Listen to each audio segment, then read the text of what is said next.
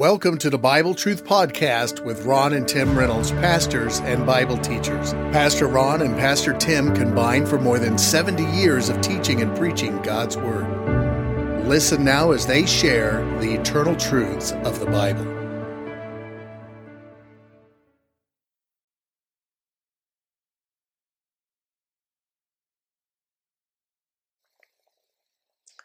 Well, in this session, I want us to look at uh, Colossians chapter 2. Uh, and uh, I think it's important that I start with verse 9, though I'll be discussing verses 11 through 13. The Bible says concerning Christ, For in him dwelleth all the fullness of the Godhead, that's God the Father, God the Son, God the Holy Spirit, bodily. And ye, speaking of all believers, are complete in him. You can't add to completeness. Don't, don't try to add anything to it. Which is the head of all principality and power. That's Christ. Now listen carefully to verse 11. Now that's talking about the sufficiency of Christ. Now in verses 11 through 13, I want us to look at the efficiency of Christ. Take a look at verse 11.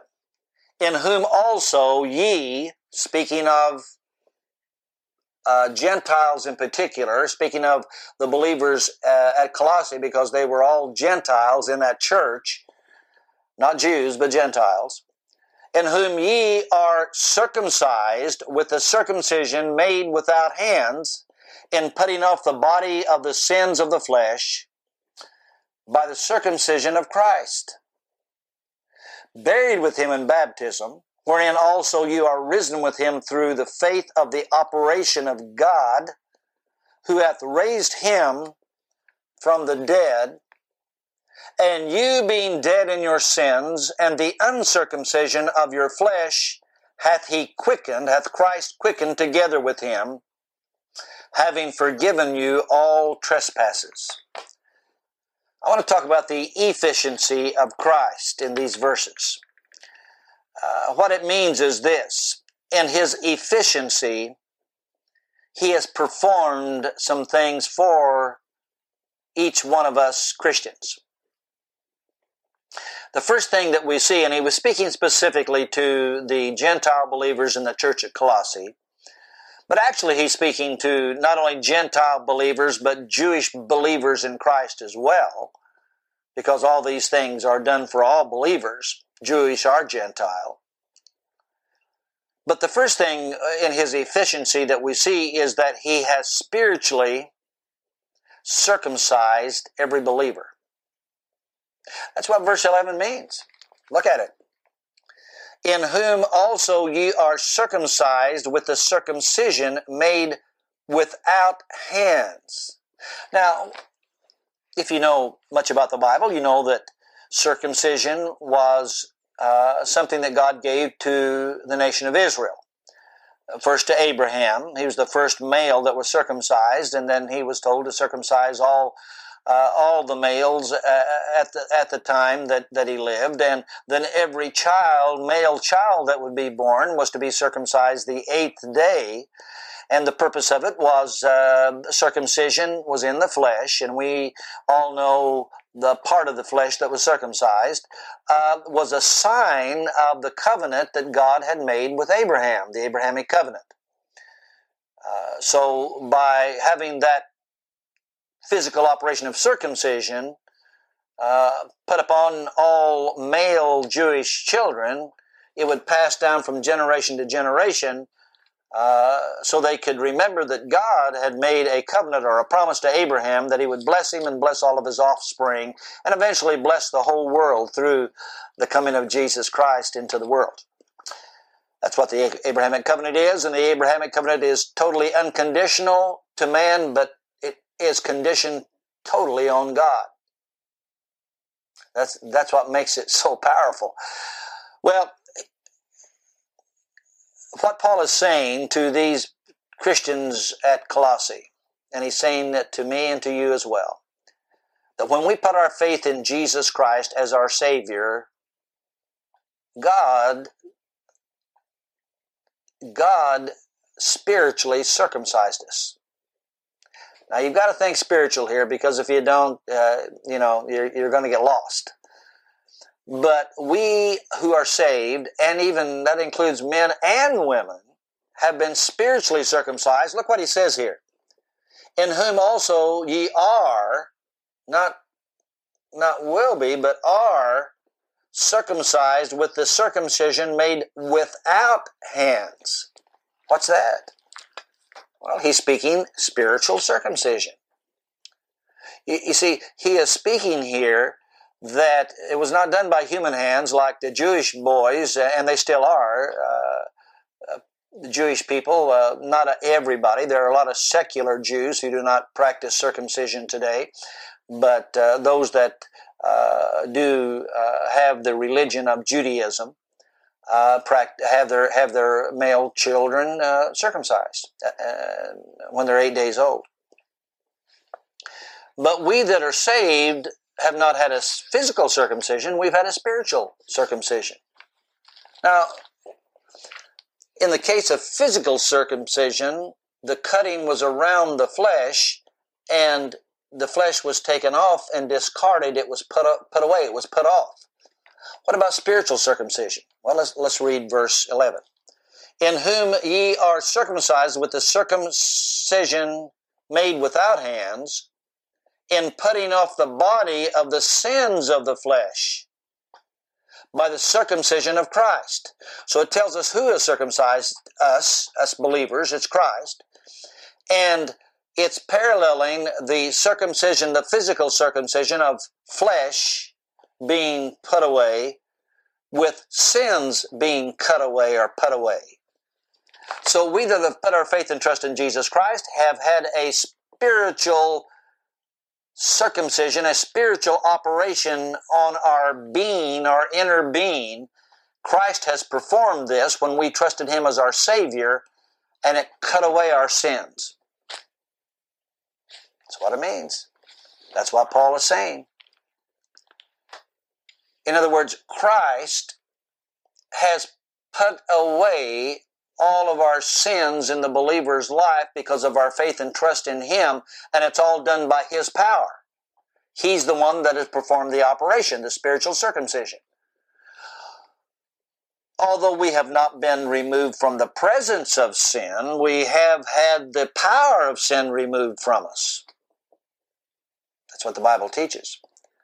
Christ has performed spiritual surgery on every believer, man or woman, when they put their faith and trust in Jesus Christ. That's what it's saying. But not only has Christ done that, that's why our faith ought to be in Him and not in philosophy. Listen to this. Buried with Him in baptism, wherein also you are risen with Him through faith of the operation of God who hath raised Him from the dead. So we've had a spiritual operation of our sins being cut away, being put away. Now then, he says, you illustrate that uh, through baptism. Uh, let's look at it again. Buried with him in baptism, wherein you are risen with him through faith of the operation of God who hath raised him from the dead. It means this that Christ has performed spiritual surgery on every believer, putting away of sin, and that he has spiritually resurrected every believer. Look, now get this. When we put our faith and trust in Jesus Christ, we are placed in Christ and he is comes in to us. In the mind of God, spiritually speaking now, in the mind of God, when Christ died, we died. Why? Because we're in Him. When Christ rose from the grave, we that believe in Him rose with Him. We have already been resurrected from the dead. Isn't that amazing?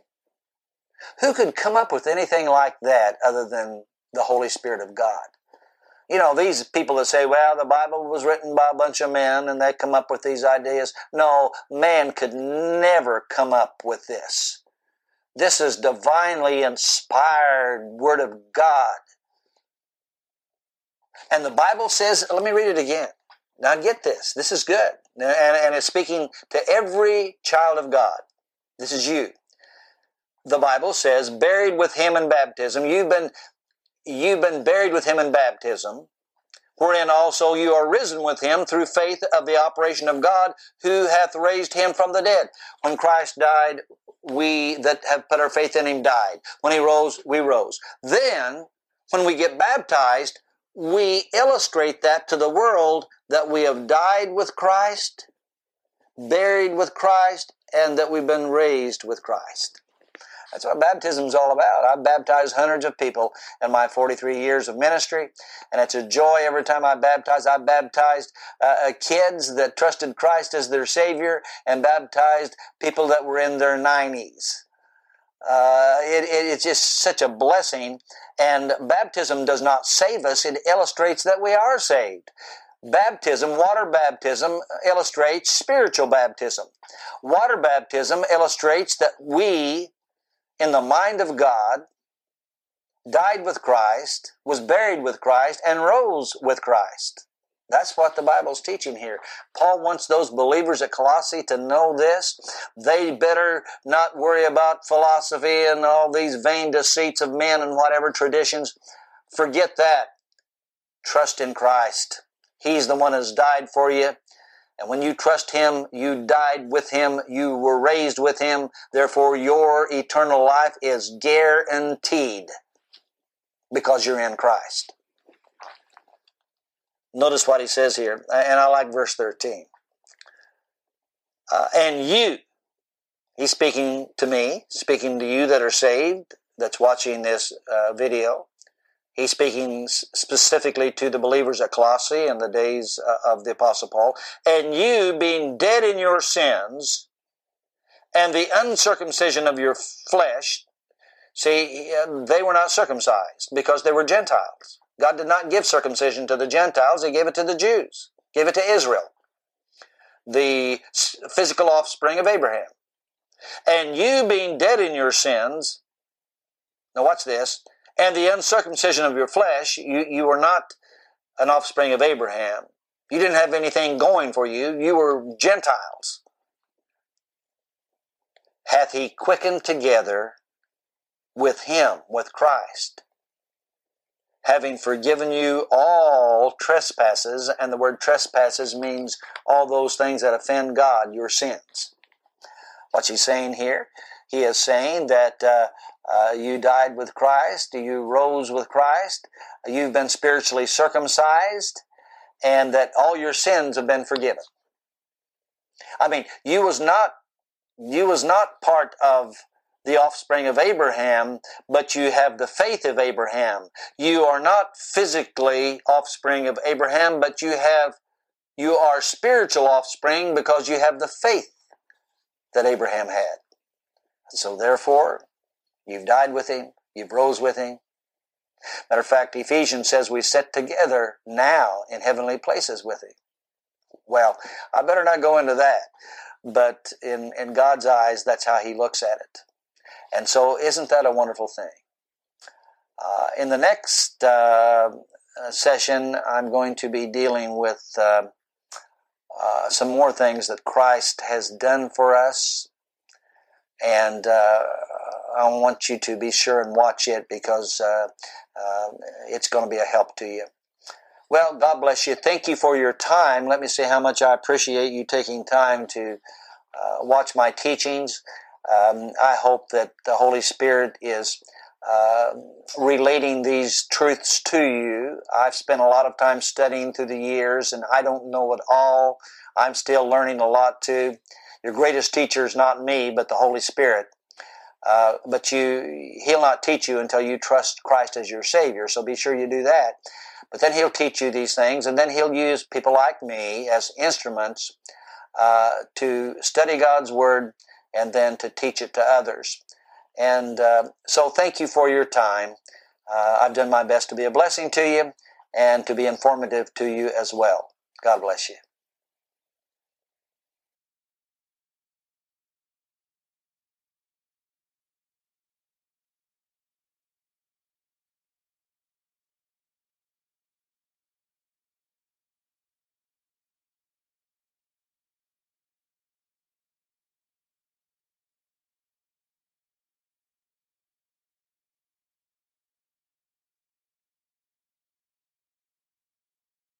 You've been listening to the Bible Truth Podcast with your host pastors, Tim and Ron Reynolds. They can be contacted on the Mount Vernon Baptist Temple Facebook page, or you may send Pastor Tim an email to timrey1